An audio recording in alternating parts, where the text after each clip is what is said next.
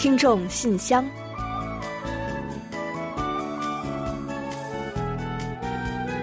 分享最新动态，聆听您的心声。听众朋友们好，我是李璐，欢迎您收听《听众信箱》节目。听众朋友，大家好，我是婉玲，很高兴呢，又时隔一周，准时跟大家相会在节目里了。听众朋友们都喜不喜欢看电影啊？大家最近都是在用什么方式在看电影的呢？嗯，我觉得啊，如今呢，虽然是有各种的网络平台可以很方便的就观影，但是呢，估计呢，仍然，还是有不少朋友呢，有着。不无法放弃的电影情怀，对吧？没错，觉得电影嘛，一定要在电影院里看才会很过瘾。嗯，这一点啊，作为影迷的我呢，非常的理解。嗯，原来你也是个大影迷啊。没错呀，家里呢看一个这个 VOD，怎么能和电影院里的这个大银幕和音响效果相提并论呢？是不是？这几个月呢，因为疫情啊，不少人没怎么敢去电影院嘛，甚至片方撤档影院歇业。但是呢，最近随着情况好转，陆续啊有几部推迟上映的片子呢，要在韩国重新定档上映了。嗯，那你是不是很开心呢？当然了，我听说啊，最近这个宋智孝还有金武烈主演的惊悚片《侵入者》，还有申惠善的《清白》啊等等的，都已经在排队上映了。那随着这个生活防疫的春风渐渐的吹到了电影界啊，影迷、片方还有院线呢，都开始跃跃欲试了。那李璐也在等着去看电影了。那韩国政府呢，也从本月一日呢开始向大众发放了一百三十三万张面值六千韩元的观影优惠券。嗯，韩国电影票价呢平均是一万韩元啊，也就是说呢，今后啊可以用仅四千韩元的超低价格来看电影了。也不知道这一举措呢，能不能为这个萧条的电影业注入活力，重振韩影的雄风啊？希望如此吧。好，那接下来呢，就让我们一起来打开今天的听众信箱，看看有哪些精彩内容要和大家一起分享。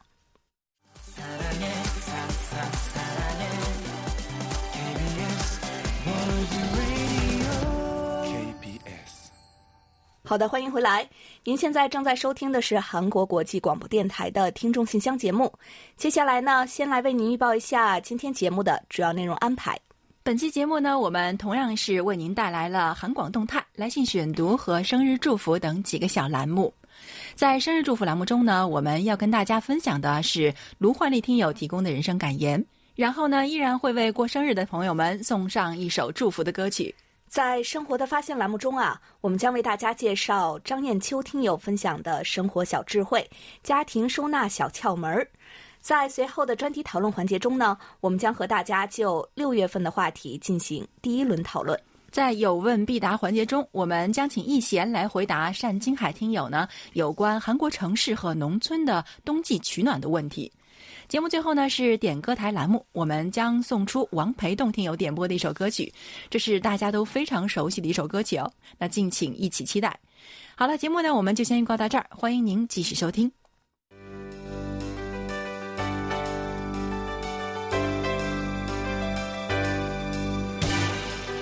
听众朋友，欢迎进入今天节目的第一个环节——韩广动态。那鉴于近期我们又收到了部分听友关于如何能够顺利在我们网站上进行节目收听的询问，那今天呢，在这里啊，我们也再来给大家强调一下相关的注意事项吧。嗯，首先呢，请大家在使用我们的网站服务的时候呢，一定要使用 Chrome、还有 Safari、Firefox、还有这个 Microsoft Edge 以及 IE 十一以上的版本呢，才可以进行正常的收听的。如果中国地区的听友们不方便使用上述的浏览器，那经过我们的测试啊，三六零浏览器呢也是可以的，大家可以用用看看。如果呢再遇到使用障碍，可以试试刷新一下页面。使用上述浏览器啊，不仅可以帮助大家顺利收听我们的节目，同时呢，也可以确保您正常填写在线收听报告，正常的浏览网页。所以呢，请大家一定要注意使用我们建议的浏览器哦。嗯，还有啊，喜欢韩流歌曲的朋友们呢，或许知道我们的网站上呢是有一个每周的 K-pop Top Ten 排行榜的。那您在我们的网站上的娱乐板块找到排行榜啊，就可以确认榜单了。那近期呢有。个好消息啊，我们对这个榜单进行了更新。您点击进入之后呢，就可以看到前十位歌曲的曲名、歌手以及排行的变动信息。我们呢还在歌曲的右侧新添了音乐银行现场舞台视频的 YouTube 的链接，方便大家点击观看。那说到 K-pop 呢，我们的韩流冲击波节目正在面向广大听友征集改版意见。如果您有任何的想法，可以通过邮箱、大话韩流留言板以及微博的私信和评论等方式与节目组取得联系。我们等待着大家的好建议，把节目呢做得更加的精彩。好了，那最新动态呀，就先介绍到这里。下面呢，我们准备进入来信选读，一同分享听友们带来的更多精彩。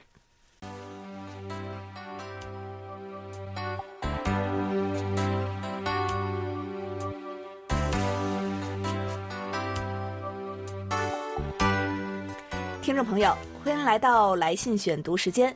首先呢，还是要提醒大家，在给我们来信时，不管是手写信也好，还是邮件也罢，都请注明您的真实姓名、详细的通信地址、邮编以及 ID 编号，以便我们同您呢取得联络。因为最近的邮路呢依然是没有恢复正常啊，所以呢邮寄的话呢恐怕要耗时一个月左右的时间。那这一点呢，我们从听友们的反馈也能看来看到哈，基本就是一个来月的时间。所以呢，我们强烈的建议大家啊，是强烈的建议大家多采用邮件的方式呢同我们取得联络。联络方式呢，我们会在节目的尾声的点歌台环节进行介绍的，请大家到时候留意收听和记录一下。嗯，好的。那马上呀，我们就来介绍一下今天。天的第一封来信吧。好的，今天呢，我们的第一封来信呢是我们的一位老朋友。那他在信中是这么说的：“尊敬的韩国国际广播电台各位编播老师，你们大家好，我是听众薛飞，在辽宁庄河市这里向你们问好。因为最近一段时间很忙，好久没给你们写信了。前几日呢，我收到了电台寄来的包裹。”里边有收听证明卡，还有收听报告，还有一只手包，很精美，简直让我爱不释手。感谢你们的礼物。嗯，的确是啊，有段时间没有收到您的来信了。相信通过我们的节目呢，常常会听到您的家乡庄河故事的朋友们，也都很好奇您的近况。那知道薛飞听友呢一切都好，我们也都放心了。另外呢，薛飞听友呢在信中还说啊。在收听韩广新春特别节目当中呢，一些老听众都在节目中畅谈了自己收听韩广的感受和历程，这不禁又让我回忆起自己第一次收听柜台节目的情景。那是在二十年前的一个夏夜，天上有一轮满月，在乡下的我手捧着叔叔外出打工回来送给我的收音机，靠在房檐的墙下，胡乱地扭动着收音机的指针，忽然里面传来。这里是大韩民国韩国广播电台，在汉城为您播音。哇，这是一个外国的电台啊！里边的播音员柔和的说着中国话，让人感到非常的亲切。继续收听下去，有《今日汉城》《我歌你唱》等节目，节目的内容真的是丰富多彩。原来外面的世界这么大呢！从此，韩广的节目呢，就像是一块磁石一样吸引着我。它让我了解到了韩国的政治、文化、民俗风情等方方面面，增长了我以前从来不知道的知识。我还清楚的记得第一次收到韩广邮件时的情景，那是一个大大的淡黄色的包裹，我用哆嗦的手小心的裁开，里面有韩国语教材以及卡带、节目时间表等物品。那一夜我失眠了，喜悦的心情让我睡不着，眼睛睁得大大的，不时的捧着邮件再看一遍。记得当时主持听众信箱节目的是杨曼和李秀行老师，每当他们声情并茂的朗读我的来信，我都是屏住呼吸，生怕会漏掉一个字。至今我在家里呢还保存着他们主持节目的录音卡带，现在想想真的是美好的回忆啊。哇，您的回忆还真的有代入感啊！我想啊，跟您有着同样经历的听友们呢，听着您的这个描述啊，脸上肯定已经露出了会意的微笑。而那些没有经历过那个时代的听友们，那包括我们哈，也都能从您的字里行间呢，感受到一位真爱粉当时的喜悦的心情和心动。那我觉得，不管是什么，能有一段这样的回忆呢，都应该是人生最宝贵的经历吧。非常幸运，这份回忆里边呢有韩广。那不知道呢，您这封信呢会不会又引起一次韩广听友们的回忆杀呢？薛飞听友还说啊，收听韩广呢，让我认识了很多的朋友，比如现在在上海工作的赵亚东、庄河的韩玉波啊，就是那个时候通过写信认识的。现在呢，我们仍然是一通电话就会没说几句，聊起韩广，说也说不够。今天的韩广节目呢，依旧精彩，收听的方式也变得更加多样了，既可以用传统的收音机收听，也可以用网络收听，还可以用手机下载了，坐在公交车上收听，大大的方便了我们听众。休闲时光，在听友的广播群里和各位听友分享收听韩广节目的感受，真是一件非常开心的事情。以后呢，我会多多的给韩广写信，增加与你们的互动。今天呢，就写到这里了。在庄河这里，祝你们笑口常开，事事如意，开心每一天。嗯，好的，非常感谢您的祝福，也感谢您对我们节目的支持和鼓励。韩广大家庭呢，是由来自五湖四海的朋友们组成的，有共同的爱好的人们，当然会有很多的话好聊吧。还有呢，刚才看到您信中提到的赵亚东啊、韩玉波等等听友的名字呢，突然呢也很惦念这几位老朋友啊。那不忙的时候呢，抽空写封信来吧，跟大家分享一下各位最近的生活。好了，感谢薛飞听友在百忙之中写信给我们，祝您身体健康，事事如意。好的，感谢老听友薛飞。那接下来呢，我来介绍一下李可月听友的一封来信吧。嗯，上个月呢，我们进行了有关提高护士还有消防员等职业待遇问题的讨论。那前两天呀，我们也收到了李可月听友的一封相关内容的来信。呃，看了之后呢，我们是觉得非常的感动，想着呢一定要读给大家听一听。而且呢，我们觉得呢，还是放在来信选读环节介绍或许更为合适。所以呢，今天呀，就在这里来介绍一下。李可月听友呢在信中说：“亲爱的汉斌、李璐、婉玲，你们好。”五月份的专题讨论，我知道我参与晚了，而且我想说的可能有一些跑题，不过趁着有空，还是想跟你们聊上几句。我的丈夫是一名消防军官，在消防部队服役二十八年，于两年前转业了，正巧也是最后一批转业的消防军官，因为之后消防系统变改制了，现在已经不属于部队编制了。我们家三口都对消防这个洪门之家有着深深的眷恋，儿子也是在部队大院里长大的。在他五岁的时候，因为丈夫调到支队工作，离开大队，我们也离开了和战士一起生活的部队大院。记得儿子当天哭得稀里哗啦的，和叔叔们相拥而泣，搞得就像一次退役仪式似的。自认识丈夫而接触到了消防这个行业整整二十年，让我对他们的工作性质真的是担惊受怕。但是儿子会觉得激烈、紧张、荣耀无比，因为他小小年纪不懂得出入火场的危险，只知道跟爸爸去了一次现场，坐在指挥车上等爸爸在火舌窜动、火光冲天的建筑物里出来之后，战士叔叔们和群众的激动中，他只感受到了那份荣光。所以小小年纪就立志长大后要进入军队。还没结婚的时候就赶到现场，看过丈夫带着战士成功救下一场商场的大火。看到他最后一个出来的瞬间，我腿都软了，瘫坐在人群中的地上。火场的那些勘察照片，我经常会无意看到，惨不忍睹。丈夫服役二十八年，出入大大小小救援现场不计其数，立功勋章也挂满了半个胸脯。但是，那闪耀的军章确实都是用智慧和生命换来的。之所以要加上智慧，是因为救援也是要靠脑子和经验的，不能蛮干，不能硬闯。丈夫带过的兵，没有一个人在救援中伤亡的，这是他离开部队时最自豪的地方。护士和警察，我不是很了解。就我所了解的消防而言，原来属于部队编制时，无论是军官、士官。还是士兵的待遇都是不错的，工资也好，伙食也罢，生活上国家照顾的无微不至，国家的双拥工作做的也是非常到位。所以我说这期的话题我可能有些偏题了，仅做闲聊，谢谢倾听。好的，非常感谢李可月听友。呃，我想呢，在我读完这封来信的时候呀，大家呢都已经明白为什么我开始的时候呢会说这其中的内容带给我们特别多的感动，一定想要给大家来介绍一下，听了吧？那说起来呀，当年呢，李可月听友应该称得上是一名军嫂啊。都说军属光荣，但抛去荣光呢，个中的担忧、挂念、恐惧，恐怕呢，只有您一家人是最清楚的。火场如同战场，消防队员们的每一次上场呢，都是一场和时间和生命的赛跑，而且啊，需要在极端的条件还有极为有限的时间内，确定出最佳的救援方案。如果没有过硬的心理素质、丰富的经验，还有巨大的勇气做支撑，恐怕呢是难以实现的。这些年呢，我们看到了太多消防员牺牲的事迹，知道了救援现场有太多突发的可能，因此呢，更要为您丈夫带队的零伤亡而点赞。我记得呢，您说过您是一位人民教师，丈夫呢又曾是英勇的消防军官。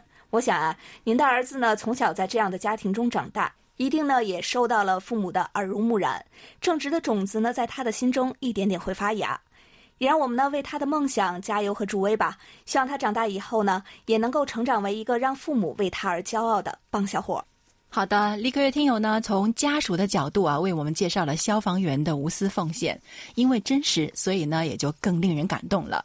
所以在这里啊，让我们再一次向这些逆风英雄们致敬。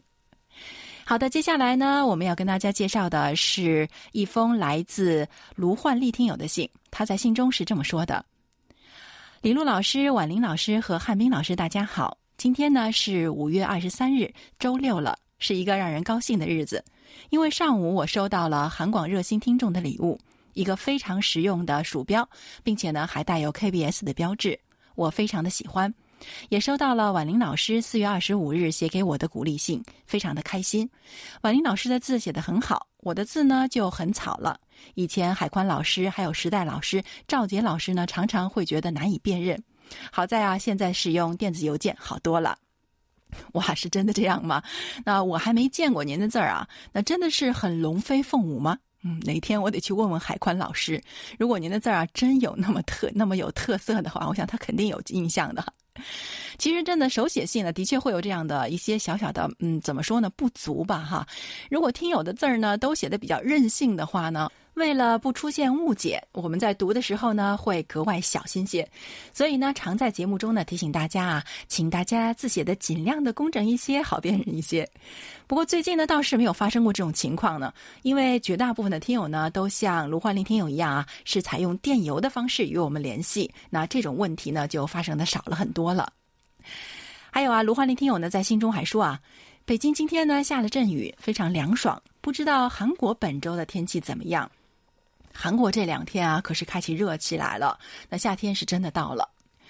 卢焕林听友呢，在信中还反馈说啊，近来呢，韩广的六零九五信号呢不错，北京地区收听很清晰。时间过得真快，从一月二十日开始成为志愿者，至今啊，已经拥有四个多月了。在过去的四个月里，我每天不只要上八个小时的班，还要义务为小区做六个小时的志愿者。每天给孤寡老人送快递、送菜，忙得不亦乐乎，以致减少了给韩广的去信。每当看到我能帮助别人，并给别人送去一份爱心的时候，我想韩广是应该能够理解我的吧。我热爱北京这座城市，不知不觉我在这里打工已经十二年了，这里早已是我的第二故乡了。如今是我该给这座城市一份回报的时候了。我相信疫情终究会过去的。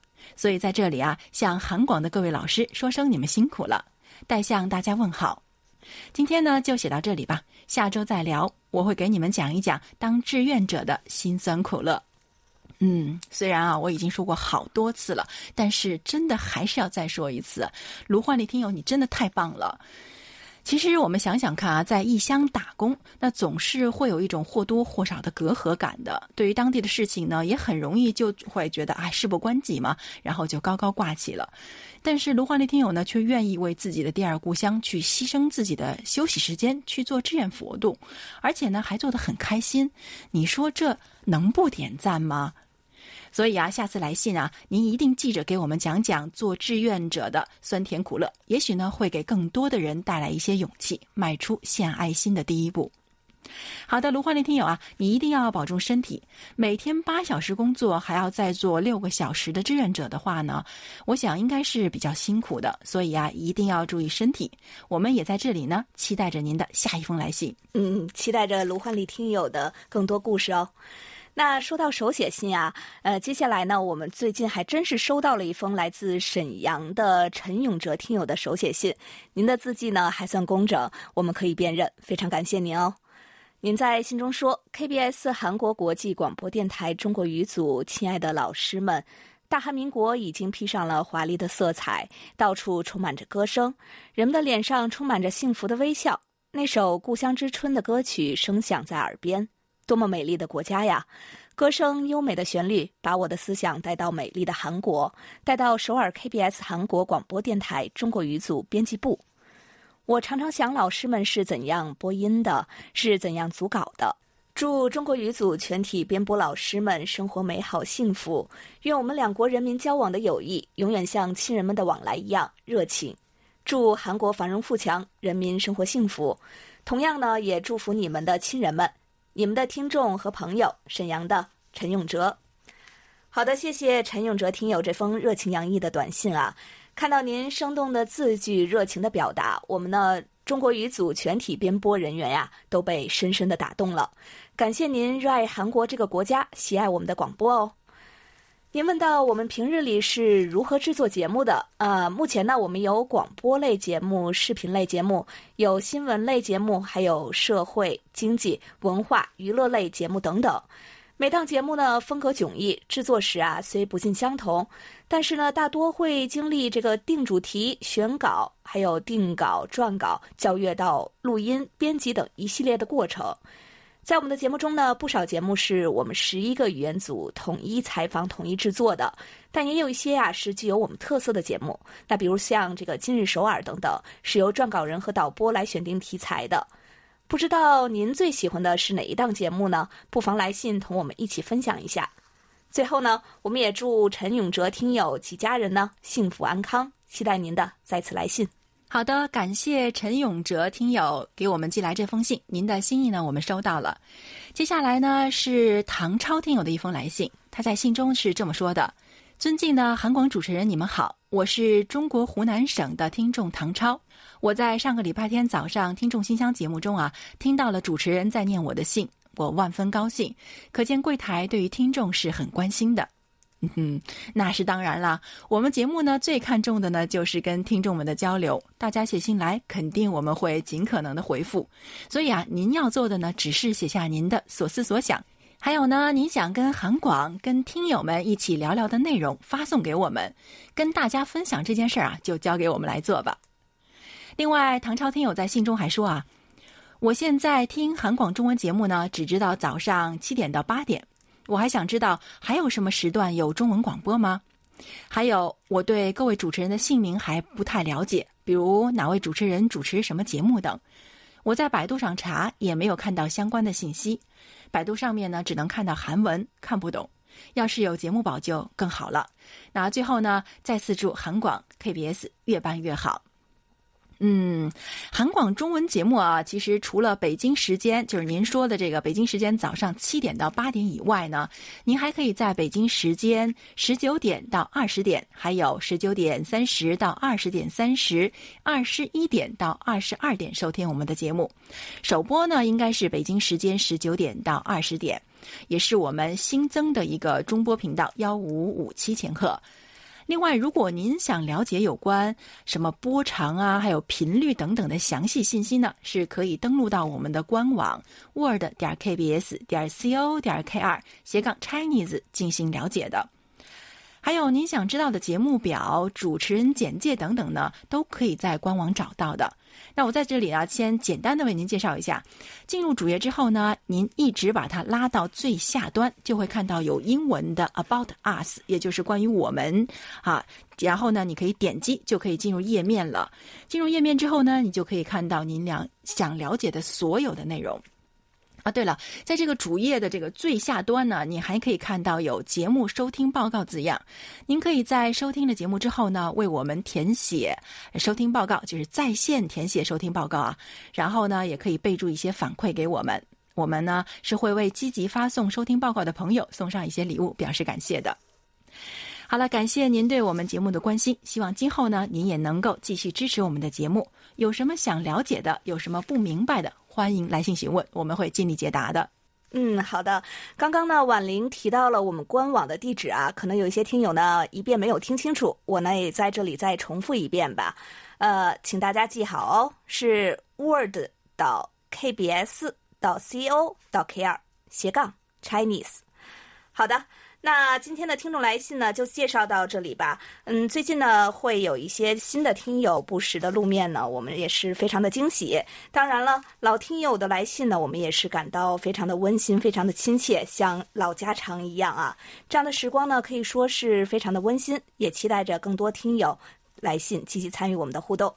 好，下面呢，我们准备进入生日祝福单元，为下一周过生的听众朋友们送去我们最美好的祝愿。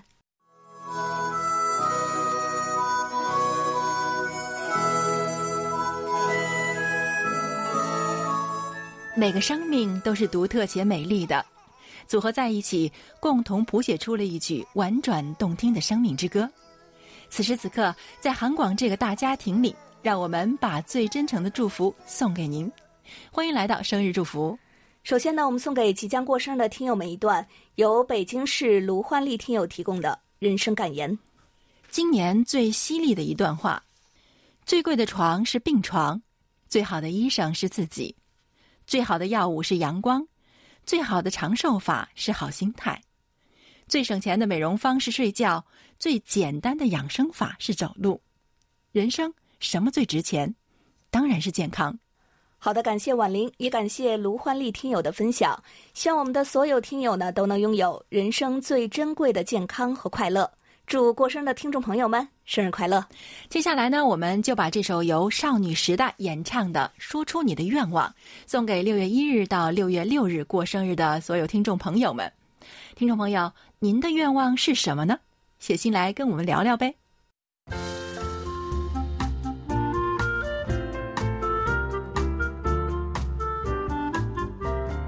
生活中的点滴值得发现，生活中的小精彩无处不在。让我们做您的小助手，带您去了解生活中那些您不熟识的小窍门、小秘诀，给您的日常多一点温馨的提示。欢迎大家进入生活的发现。随着人们对于生活美学愈发追求，收纳也不再只是把东西简单的收起来，眼不见为净。现如今啊，收纳呢也可以成为家里的亮点，让物件也能成为空间的装饰，让家更有生活感，让日子更有仪式感。今天呢，我们就通过介绍北京张艳秋听友分享的内容，为大家介绍几个可以为我们生活增色添彩的收纳小窍门儿。第一个窍门啊，就是要决定收纳的场所。首先要划分收纳的场所及区域，尤其是小空间呢，更是必须先将收纳区域分类。而且呢，收纳的物品呢，不能离使用的范围太远了。按照使用的地域性以及生活的习惯来规划收纳，才是既方便又有效的收纳方法。第二呢，是选购具有隐藏收纳功能的家具。除了收纳柜之外啊，家里的其他功能家具呢，也建议选择具有隐藏收纳功能的。比如说床具、茶几或餐桌，可选择底部有收纳抽屉的款式。或者呢，工作桌也可以有抽屉收纳的类型为主。但是呢，虽然说这个隐藏式的收纳平常是看不见的，但并不代表着这个抽屉或者是柜门里边你就可以乱塞乱放了，还是应该按照使用的频率以及颜色啊、尺寸啊、形状等等呢去做分类。那其实我最近在网上经常看一些家居贴，还有收纳贴啊，嗯，就发现呢，其实在这个。抽屉里边还有柜门里边也都是再可以放一些收纳柜的，然后这样的话会收纳的很清楚，看起来，啊，我觉得真是太棒了！看那些收纳收纳达人，我今后回今天回家一定要做，一目了然是吧？没错，当然呢，也不是要求我们像做展示柜一样做的那么高啊，那基本呢还是要注意一些，这样心情会更愉快一些的。没错没错，听说呢，现在人不是很追求这个家居的装饰嘛，所以呢，有很多相关的这种收纳的书籍，市面上也。是可以买到的，大家呢也不妨多参考一下。那第四个我们要给大家的小贴士呢，是发挥空间的最大机能，充分利用空间规划收纳机能。比如说一些角落，或者是床台下、梁柱旁的空间，都可以充分利用其收纳功能。也可以针对这些角落选择一些尺寸合宜，并且呢能够搭配空间的隐藏的收纳柜体。嗯，还有一点呢，就是选择视觉系的收纳家具盒，那具有布置展示功能的美型收纳，除了这个隐藏式收纳家具的选择之外呢，您可以选购几件视觉抢眼的造型家具，或者是色彩鲜艳的收纳盒。如果是漂亮的玻璃杯盘呀，还有玻璃瓶等等呢，也是可以用来收纳杂物的。这么做的话，除了具有收纳的功能，还可以为空间增加亮点焦点。那本身呢，就是美型收纳的最佳代言人。嗯，听起来真不错。呃，听众朋友，今天的收纳小技巧您都学会了吗？赶紧掌握上，让您的小家变得更亮眼、更温馨吧。好了。以上呢就是我们在今天生活的发现栏目中介绍的内容，在此呢感谢张艳秋听友的精彩分享。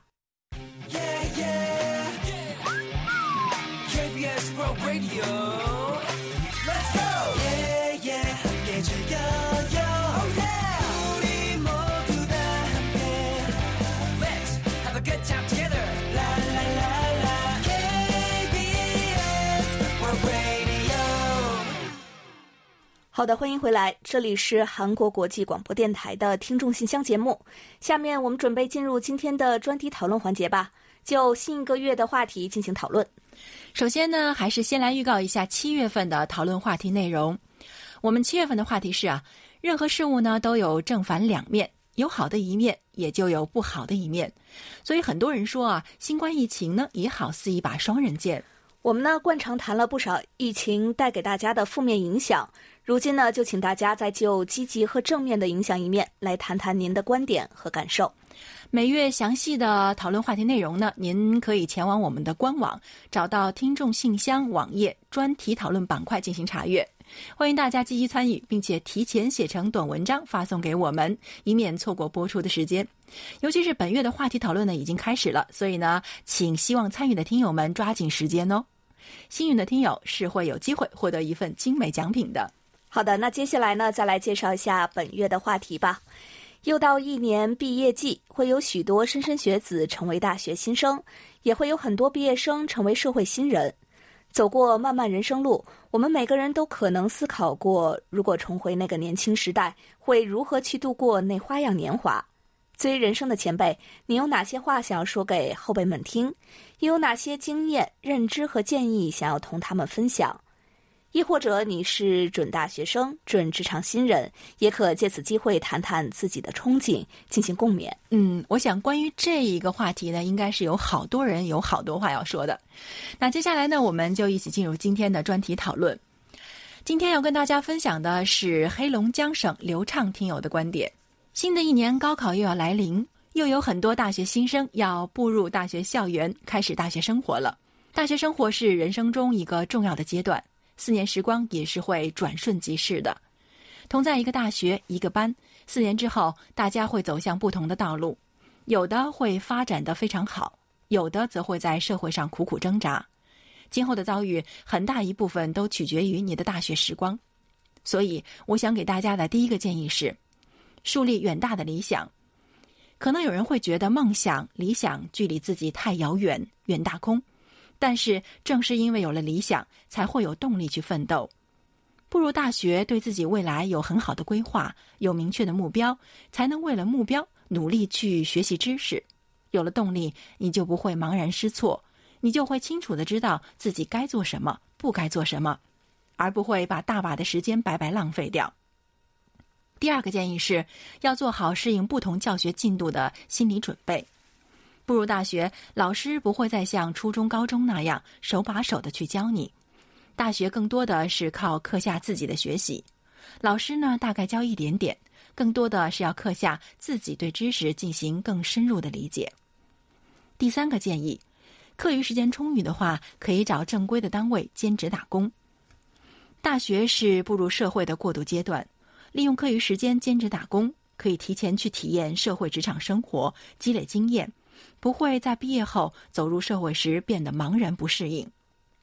第四个建议，要掌握金钱管理。大学之前，父母掌管着大部分金钱；步入大学后，学生们会有一笔不小的生活费。要学会合理的消费金钱，做好管理是非常重要的。近几年，我们会看到一些大学生不合理消费，甚至向非法平台借高利贷，酿成了不少的悲剧。幸福的、快乐的、丰富的大学生活就要开始了。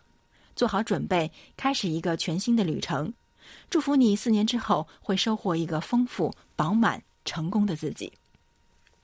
好，以上呢就是流畅听友写给大学新生的建议。好的，感谢流畅听友的分享。那专题讨论就介绍到这里，接下来进入下一个环节。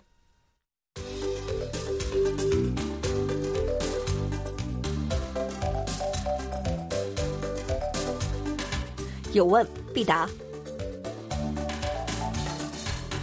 今天我们请洪一贤来回答河北单金海听友提出的问题。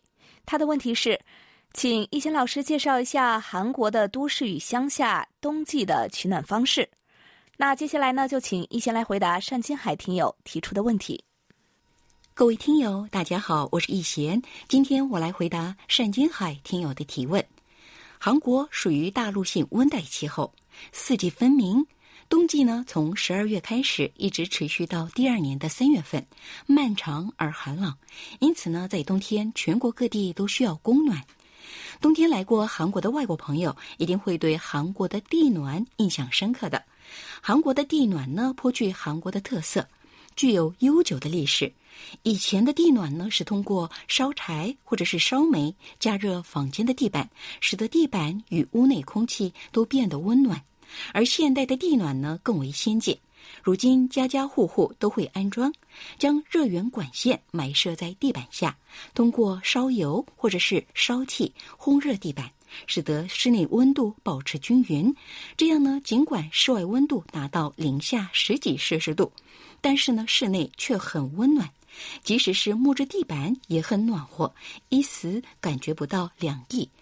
韩国人呢，自古以来席地而坐、就地而眠的习惯与传统的取暖方式息息相关。韩国的地暖呢，有很多优点，保暖性强、节省空间、降低空气污染等等。所以呢，无论是城市还是乡下，都普遍使用地暖。韩国呢，自上世纪八十年代末起，大力推广价格相对低廉的天然气等能源取代煤油或煤炭采暖。如今呢，在首尔等都市呢，天然气广为普及。以首尔为例，百分之九十八的家庭以天然气采暖。在首尔，几乎家家户户都设有锅炉，实行单独供暖。这种家庭用锅炉呢，与城市天然气管道连接，用天然气取暖。锅炉有室内调控器，温度可以调节，随时可以取暖或者是使用热水，非常方便。与城市发达的天然气供应网相比的话，农村等乡下的冬季取暖方式比较多元化了。但是呢，基本上已经告别了煤炭采暖。据农村经济研究院的调查，百分之四十九。约一半的农户使用煤油锅炉取暖，百分之二十七的农户呢使用电力锅炉，百分之十二的农户使用木柴锅炉。其中，煤油锅炉取暖成本较高，一年约花一百二十六万韩元，这对于不少农户来讲负担较大。为了解决这一问题呢，近年来政府在天然气尚未普及的农村地区推广液化石油气小型锅炉采暖。为此呢，政府出资不少管道，这种取暖方式比煤油采暖价格呢便宜百分之三十。好了，听众朋友，今天给大家介绍到这儿，希望盛金海听友满意。我们下次再会。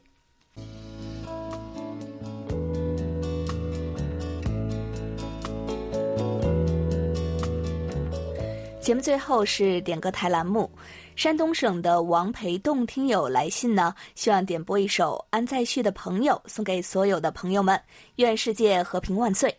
嗯，感谢王培栋听友点歌送祝福啊！稍后呢，我们就为大家送上这首非常经典的歌曲。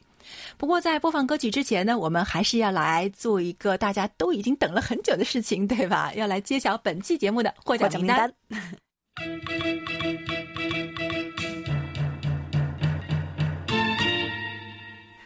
本期幸运奖品呢，我们送给发来手写信的陈永哲听友。